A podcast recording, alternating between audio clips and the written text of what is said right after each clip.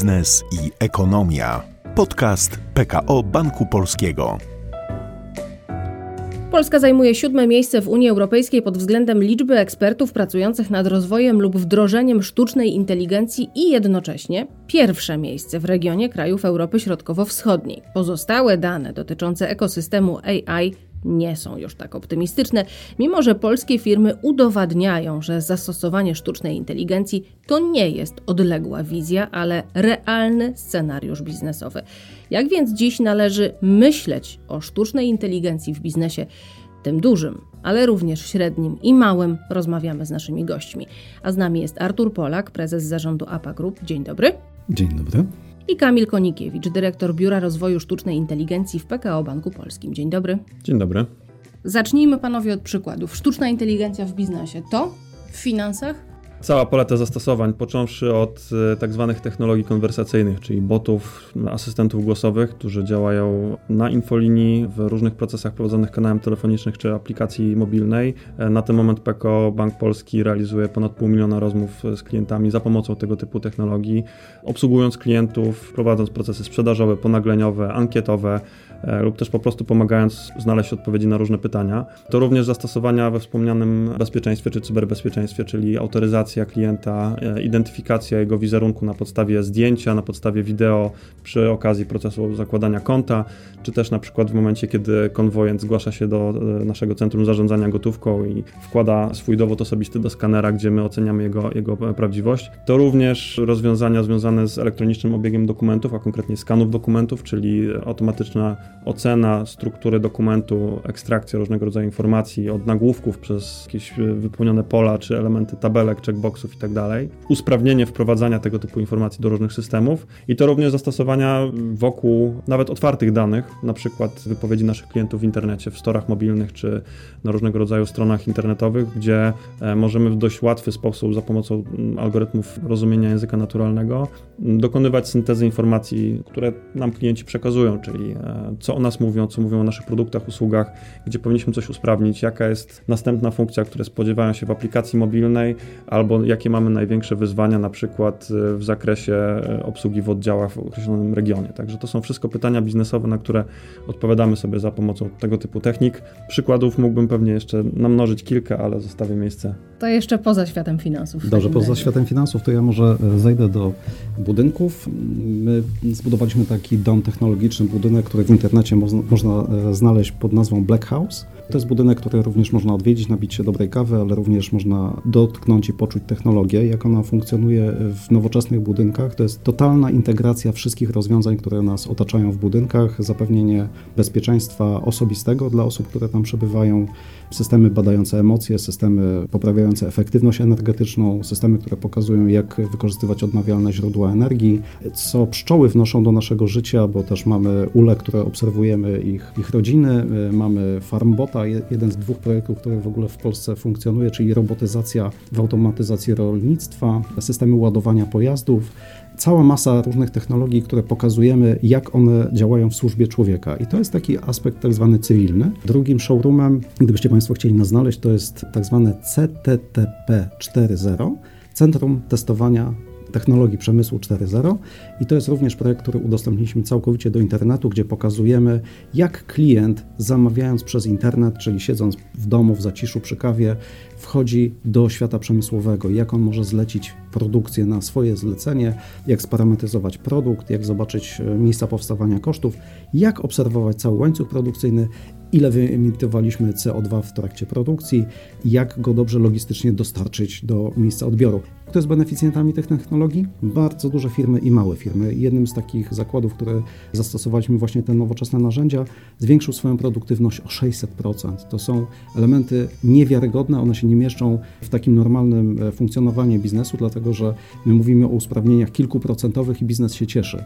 Zastosowanie nowych technologii to jest absolutnie poza skalą, e, skala eksponencjalna i to jest właśnie to, czym się też zajmujemy na co dzień. Głośno się mówiło o tym, że internet to przyszłość wiele lat temu, ale nikt chyba nie wyobrażał sobie, panowie, co to oznacza, że to całe życie przeniesie się do internetu. Analogicznie dzisiaj jesteśmy w takim procesie wdrażania sztucznej inteligencji w biznesie.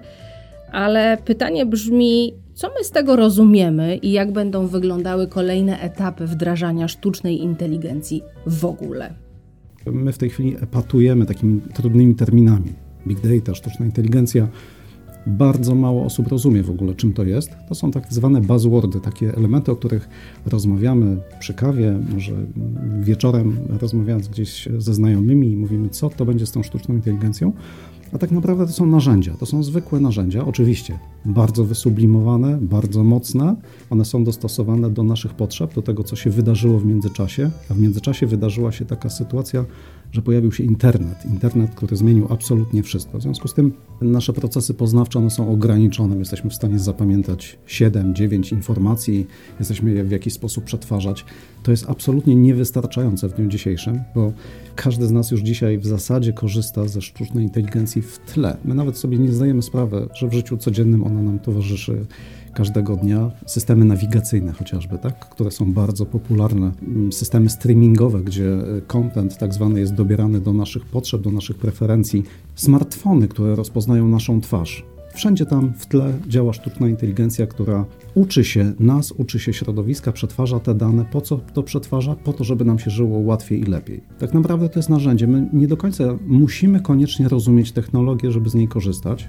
To jest trochę tak jak z lodówką. No, korzystamy z chłodu, nie zastanawiamy się nad tym. W związku z tym tutaj ja bym przeniósł ten y, taki y, ciężar zastanawiania się nad tym, jak będzie wyglądało życie, jak aplikować dobrze sztuczną inteligencję, jak ci fachowcy, których jest rzeczywiście może nie, nie aż tak dużo na świecie i, i w Europie, czym oni się powinni zająć w pierwszej kolejności? Gdzie są te elementy, gdzie można polepszyć nasze życie? Co zrobić? Musimy pamiętać o tym, że internet w tej chwili połączył około 4,5 miliarda ludzi. Biegle korzysta z internetu, jest stale podłączonych do sieci. My jesteśmy w social mediach, tworzymy bardzo dużo informacji. Sztuczna inteligencja uczy się naszych preferencji, zastanawia się nad tym, jak my funkcjonujemy jako ludzie. Powstaje cała masa różnych danych. I te dane muszą być przetwarzane. Powstają tak zwane duże zbiory danych, y, określone mianem big data, elementy związane z machine learningiem. To są, to są elementy znowu takie, które działają w tle. To są technologie.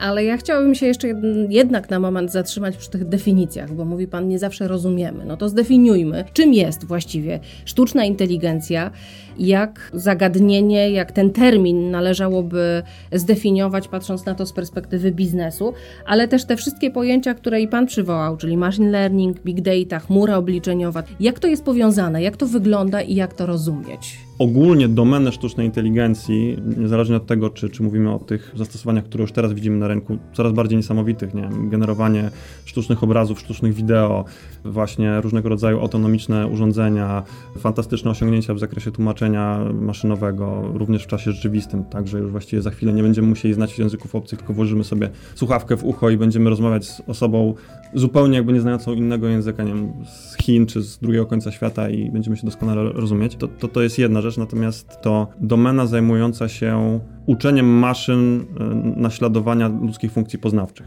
czyli jakby wszystkich tych zadań, czy funkcji, czy umiejętności, które typowo do tej pory były utożsamiane z człowiekiem, czyli właśnie komunikacja językiem naturalnym, obserwacja otoczenia, próby jakby zrozumienia pewnych zależności, wyciągania wniosków, czy przenoszenia różnego rodzaju doświadczeń pomiędzy domenami. To są takie typowe zastosowania. Natomiast na ten moment niesamowite postępy, niesamowite zastosowania, ale to są mimo wszystko zastosowania wyspowe. Takim może najbardziej obiecującym, czy najbardziej jakby takim aspirującym do tego, do tego miana bytem czy rozwiązaniem są asystenci głosowi, którzy no, kojarzą nam się, to jest pewien wirtualny głos, pewien wirtualny byt, który w pierwszej kolejności można sobie wyobrazić, że mógłby tak jakby naśladować, czy w pewien sposób próbować zastępować człowieka. No i przeprowadzono takie testy, w których za pomocą jakby różnych metryk zbadano ten współczynnik inteligencji tych maszyn czy tych algorytmów i wyszło na to, że jakby to mają IQ na poziomie pięciolatka. Ja może potwierdzę to, dlatego że z takich ciekawostek technologią zajmuję się od ponad 20 lat i wydawało mi się, że dużo wiem. Ostatnio padłem ofiarą voicebota, o którym oczywiście wiedziałem, że funkcjonuje, wiedziałem na jakim jest poziomie. Przez 3 minuty prowadziłem konwersację z panią, taką bardzo e, aktywną. I dopiero po trzech minutach zorientowałem się, że rozmawiam z maszyną. W związku z tym, że ja też jestem wyczulony na język, na komunikację, to zastanawiałem się, dlaczego padłem ofiarą tego. No, ofiarą w cudzysłowie, bo to, to było pozytywne dosyć. Pani telemarketerka do mnie dzwoniła. Okazało się, że e, w tym języku, który został zastosowany w voicebocie, to, co było bardzo charakterystyczne, to były przerwy pomiędzy słowami. Dlatego, że maszyny już doskonale odtwarzają głos. One są w stanie zrobić absolutnie wszystko, ale zarządzanie pauzami to jest już mistrzowski poziom i tam został zastosowany właśnie ten, ten mechanizm. Po trzech minutach dopiero zorientowałem się ze względu właśnie na jakieś tam testy, na, na słowa, które nie pasowały mi jednak do człowieka. W tej chwili wiem już jak testować od razu. W zasadzie nauczyłem się rozpoznawania po pierwszych kilku zdaniach, aczkolwiek jestem przekonany, że z dnia na dzień będzie coraz trudniej. Będzie coraz trudniej, jeśli mogę tylko jeszcze zdanie komentarza. Ten bot, z którym rozmawiałeś, został prawdopodobnie skonstruowany trochę wbrew pewnym najlepszym praktykom, które my przyjmujemy u nas jakby w branży. To znaczy, żeby człowiek od samego początku wiedział, że nie rozmawia z człowiekiem, tylko rozmawia z, z maszyną. A nawet jeżeli nie jest to kwestia dobrych praktyk, to myślę, że to jest kwestia najbliższych dosłownie kilku lat, kiedy po prostu wprowadzane zostaną regulacje, między innymi ta nadchodząca gdzieś tam na horyzoncie regulacja Unii Europejskiej, która mówi, że w części z tych systemów po prostu klient będzie musiał być upfront informowany, co to jest za rozwiązanie, w jaki sposób ono działa i uświadomiony, że to nie jest człowiek. Tam jest taka dość złożona klasyfikacja systemów ze względu na ryzyko, ze względu na właśnie taką ekspozycję biznesową, które muszą być w różny sposób zarządzane i też komunikowane klientowi czy drugiej stronie. Dzielicie się panowie fantastycznymi doświadczeniami, ogromną wiedzą na temat sztucznej inteligencji, ale moim zadaniem jest sprowadzić nas trochę na ziemię. Chcę zapytać o to, jak jako przedsiębiorca, który prowadzi bardzo analogowe przedsiębiorstwo. Od wielu lat jest to niewielki zakład produkcyjny, jest to piekarnia, może jest to biuro księgowe. Przeróżne branże które słyszą o wdrażanych wielkich projektach, w wielkich przedsiębiorstwach, w dużych branżach, zastanawiają się, czy mnie to w ogóle dotyczy. Jak ja mam o tym myśleć?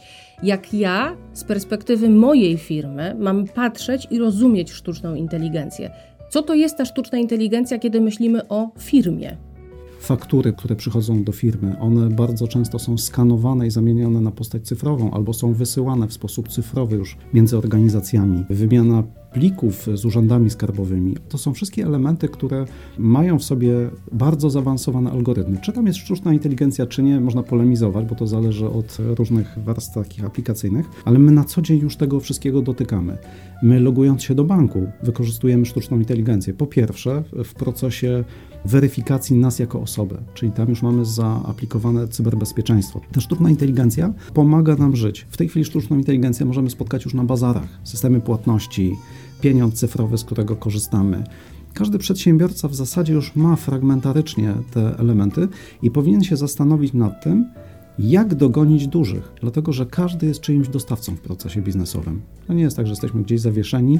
Nawet twórcy, artyści, oni zawsze swoje prace gdzieś jednak jest odbiorca, któremu oni to sprzedają. A w biznesie albo komuś dostarczamy, albo od kogoś odbieramy. I teraz, jeżeli duże banki się zbroją, e, zbroją się duże organizacje, to ci mali muszą dostosować swój taki łańcuch, wszystkie procesy wewnątrzorganizacyjne do tego, żeby sprostać wymaganiom swoich odbiorców. Czyli jeśli jako przedsiębiorca nie zrozumiem i nie wdrożę pewnych rozwiązań dzisiaj związanych z technologią, tak to nazwijmy, może niekoniecznie sztuczną inteligencją, wypadnę z ekosystemu biznesowego.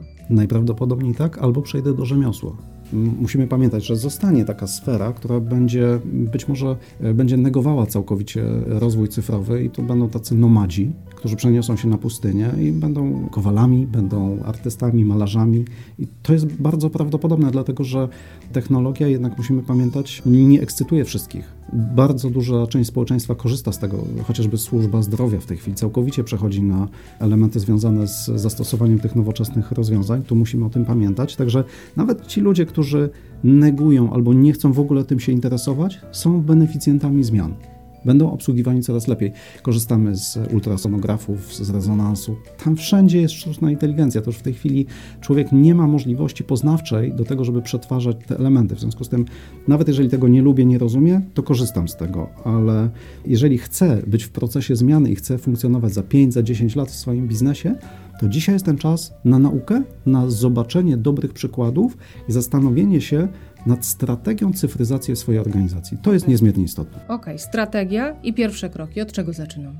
E, tym krokiem, nawet nie pierwszym, tylko krokiem zero jest de facto cyfryzacja, czyli tak jakby te algorytmy i te technologie, o których tutaj sobie dzisiaj rozmawiamy, potrzebują paliwa. Tym paliwem są dane, a te dane muszą występować jakby w przestrzeni cyfrowej. I tak jak tutaj był przytoczony bardzo fajny przykład dokumentów, które są na przykład wskanowywane i w ten sposób wprowadzane do systemu.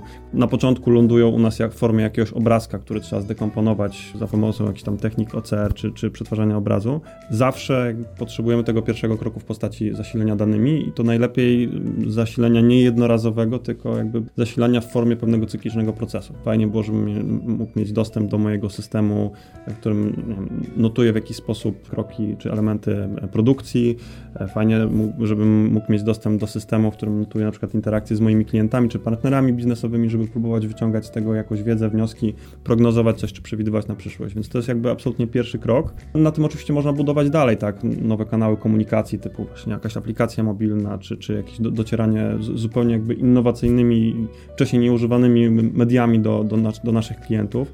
To jest dopiero to, na czym my dalej budujemy jakby te technologie. Pewnie jest to kwestia pewnie zgromadzenia odpowiedniej bazy czy pewnej takiej masy krytycznej danych, no i pewnie kwestia wytypowania pierwszego zastosowania biznesowego, w którym wiemy, że ta sztuczna inteligencja się może przydać. Przetwarzanie dokumentów, świetny przykład, bezpieczeństwo czy cyberbezpieczeństwo, czy autoryzacja klienta, czy to jest tak jakby kolejny case. Gdzieś tam ostatnio czytałem artykuł o tym, jak to całkiem sprawny student informatyki bodajże w Japonii skonstruował dla swoich rodziców, którzy prowadzą farmę, które hodują jakieś tam warzywa, bodajże ogórki, skonstruował bardzo proste urządzenie za pomocą Raspberry Pi i tam małej kamerki, które w sposób automatyczny sortowało warzywa na dojrzałe, niedojrzałe, po prostu w trakcie jakby przejeżdżania przez, przez taśmę, tak? Czyli jakby on swoim rodzicom, którzy już powiedzmy dochodzili do pewnego zaawansowanego wieku w ten sposób jakby prostym mechanizmem właśnie w oparciu o te techniki bardzo ułatwił życie. Także to może trafić pod strzechy, to może trafić jakby również w małych przedsiębiorstwach, w małych instytucjach produkcyjnych, natomiast no wiadomo, że trzeba przenieść przynajmniej kawałek tego procesu do, do sfery cyfrowej. Tu, na przykład w tym przypadku to było przeniesienie w postaci ustawienia kamery i uzyskania jakby dostępu takiego cyklicznego, czy do, do tego strumienia obrazu, który, który ta kamera rejestruje. Ja chciałbym jeszcze uzupełnić tak, jedną tak. rzecz. Jeżeli my chcemy być w biznesie, to my musimy wyprzedzać niektóre rzeczy. Te nowe technologie, musimy pamiętać o tym, co one dają. One dają możliwość przewidywania. To jest coś, co do tej pory było tylko i wyłącznie dostępne dla osób, które miały wybitny intelekt. One potrafiły analizować duże zbiory danych, czyli były oczytane, czytały, co się dzieje w Stanach Zjednoczonych, czyli makroekonomia, mikroekonomia, zastanawiały się nad technologią i wyciągały świetne wnioski. I one miały niesamowitą przewagę konkurencyjną w stosunku do reszty. Dzisiaj ta wiedza się popularyzuje, ona jest dostępna teraz dla każdego z nas i jest dostępna w smartfonie, czyli w tym, co my nosimy. Przykłady na przykład inwestycji na giełdzie. Dzisiaj mamy dostęp do giełd z całego świata, informacje są online'owe, a informacje, które są podawane, różnią się w, w mikromilisekundach. W związku z tym tutaj naprawdę my jako ludzie nie mamy takiej możliwości poznawczej i dotyka to absolutnie każdego w biznesie. Co mam zrobić, jeśli chcę na przykład taki cyfrowy, automatyczny obieg dokumentów w firmie wprowadzić, bo już wiem, że tego potrzebuję, że zaczynam gromadzić dane, że potrzebuję danych cyfrowych, żeby później wyciągać z nich wnioski. Kupuję poza własną firmą, czy zatrudniam człowieka, który to zrobi dla mnie? Kogo potrzebuję albo czego potrzebuję i czego mam szukać na rynku i które rozwiązanie będzie lepsze? Jest taki bardzo popularny błąd popełniany przez większość e, przedsiębiorców. On polega na tym, że przedsiębiorcy uważają, że znają się na wszystkim. To jest ta, taka trochę nasza polska domena. Oceniamy selekcjonerów, e, siatkówki, piłki nożnej. E, sami zrobilibyśmy lepiej, znamy się na medycynie i na absolutnie wszystkim. Teraz znamy się właśnie też na big data i na biznesie. I takim popularnym błędem, wynikającym prawdopodobnie z naszych być może historycznych takich cech, że my za pomocą patyka i sznurka jesteśmy w stanie zrobić wszystko jak MacGyver. Dzisiaj już nie, nie żyjemy w tych czasach. Ja osobiście 20 lat temu sam prowadziłem dosyć zaawansowane projekty, pracowałem dla, dla bardzo dużych korporacji. Po kilku latach okazało się, że już nie jestem w stanie dostarczać, ja jako ta osoba specjalista, rozwiązań, dlatego że musiałem budować zespoły projektowe wiedza dziedzinowa już jest tak wąska i jest na tak wysokim poziomie, że jedna osoba nie jest w stanie objąć ani umysłem, ani umiejętnościami tych całych elementów. W związku z tym przedsiębiorca nie może sam wprowadzić zmiany.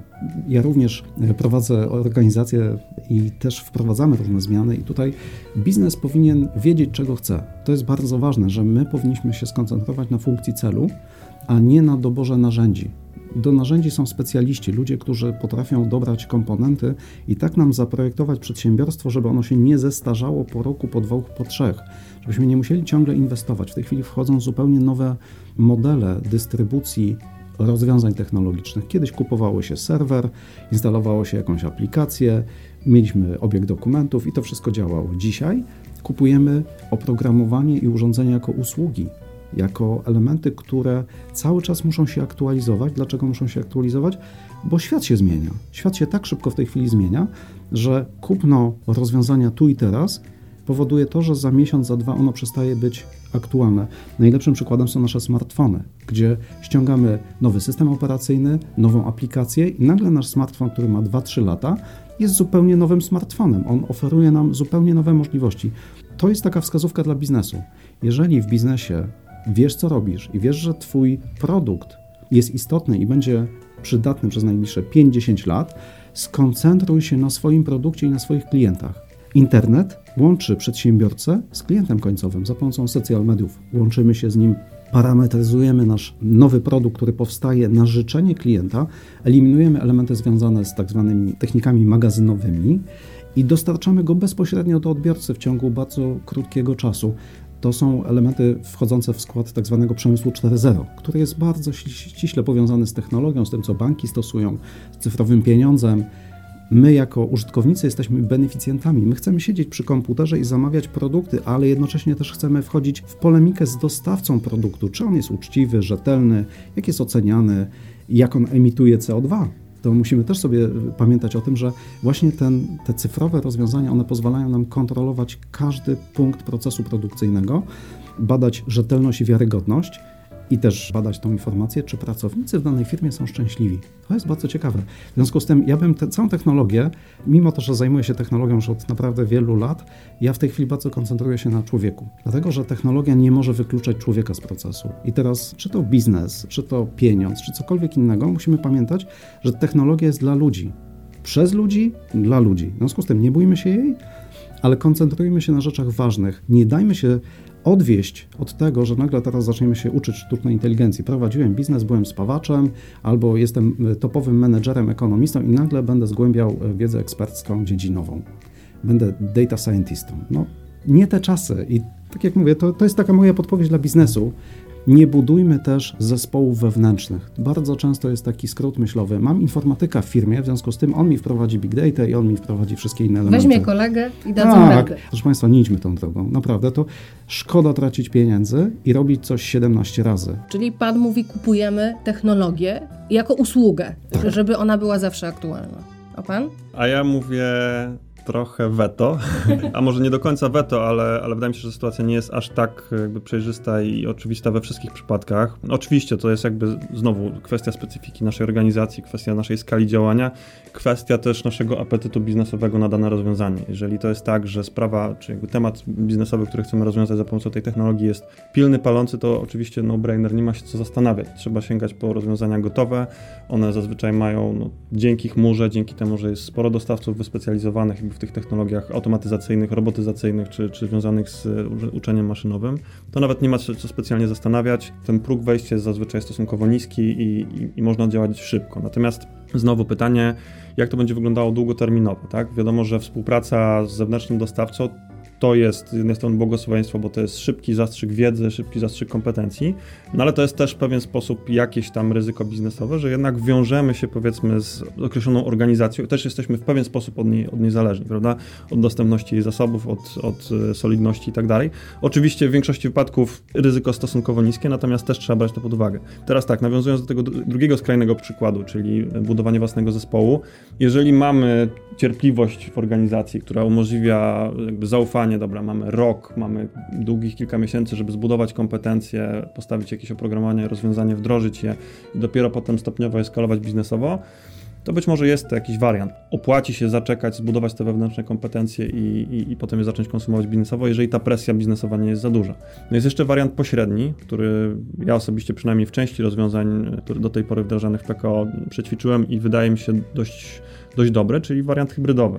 Czyli wariant, w którym jakaś zewnętrzna firma, zewnętrzny dostawca gotową lub półgotową technologią. Pomaga nam szybko wystartować, wzmacnia, że tak powiem, to wdrożenie raz w pewien sposób dojrzałą, wygrzaną technologią, dwa oczywiście odpowiednio doświadczonym zespołem projektowym, ale docelowo, tak jakby, skoro skala wykorzystania tego rozwiązania jest duża w organizacji, jest dużo procesów, jest dużo, duży potencjał do automatyzacji, do, do jakby takiej ciągłej pracy, nic nie stoi na przeszkodzie, żeby zbudować zespół z wewnętrznymi kompetencjami, który będzie pomagał to rozwijać, będzie jakby w sposób naturalny w ramach takiego już daily business to wdrożenie potem skalował na nowe linie biznesowe czy na nowe, nowe typy rozwiązań. I u mnie można powiedzieć, że jest taka troszeczkę hybryda, w niektórych obszarach oczywiście działamy samodzielnie, bo tam mamy kompetencje i doświadczenia. W międzyczasie jakby też zbudował się taki zespół, który moim zdaniem dość, dość dobrze samodzielnie sobie radzi. Natomiast jeżeli jest jakaś zupełnie nowa domena, to nie boimy się tutaj, tak jak, jak było wspomniane wcześniej, sięgnąć po, po jakieś zewnętrzne doświadczenia, bo to po prostu przyspiesza, redukuje ryzyka i, i z pewnością jakby zmniejsza tą barierę, barierę wejścia.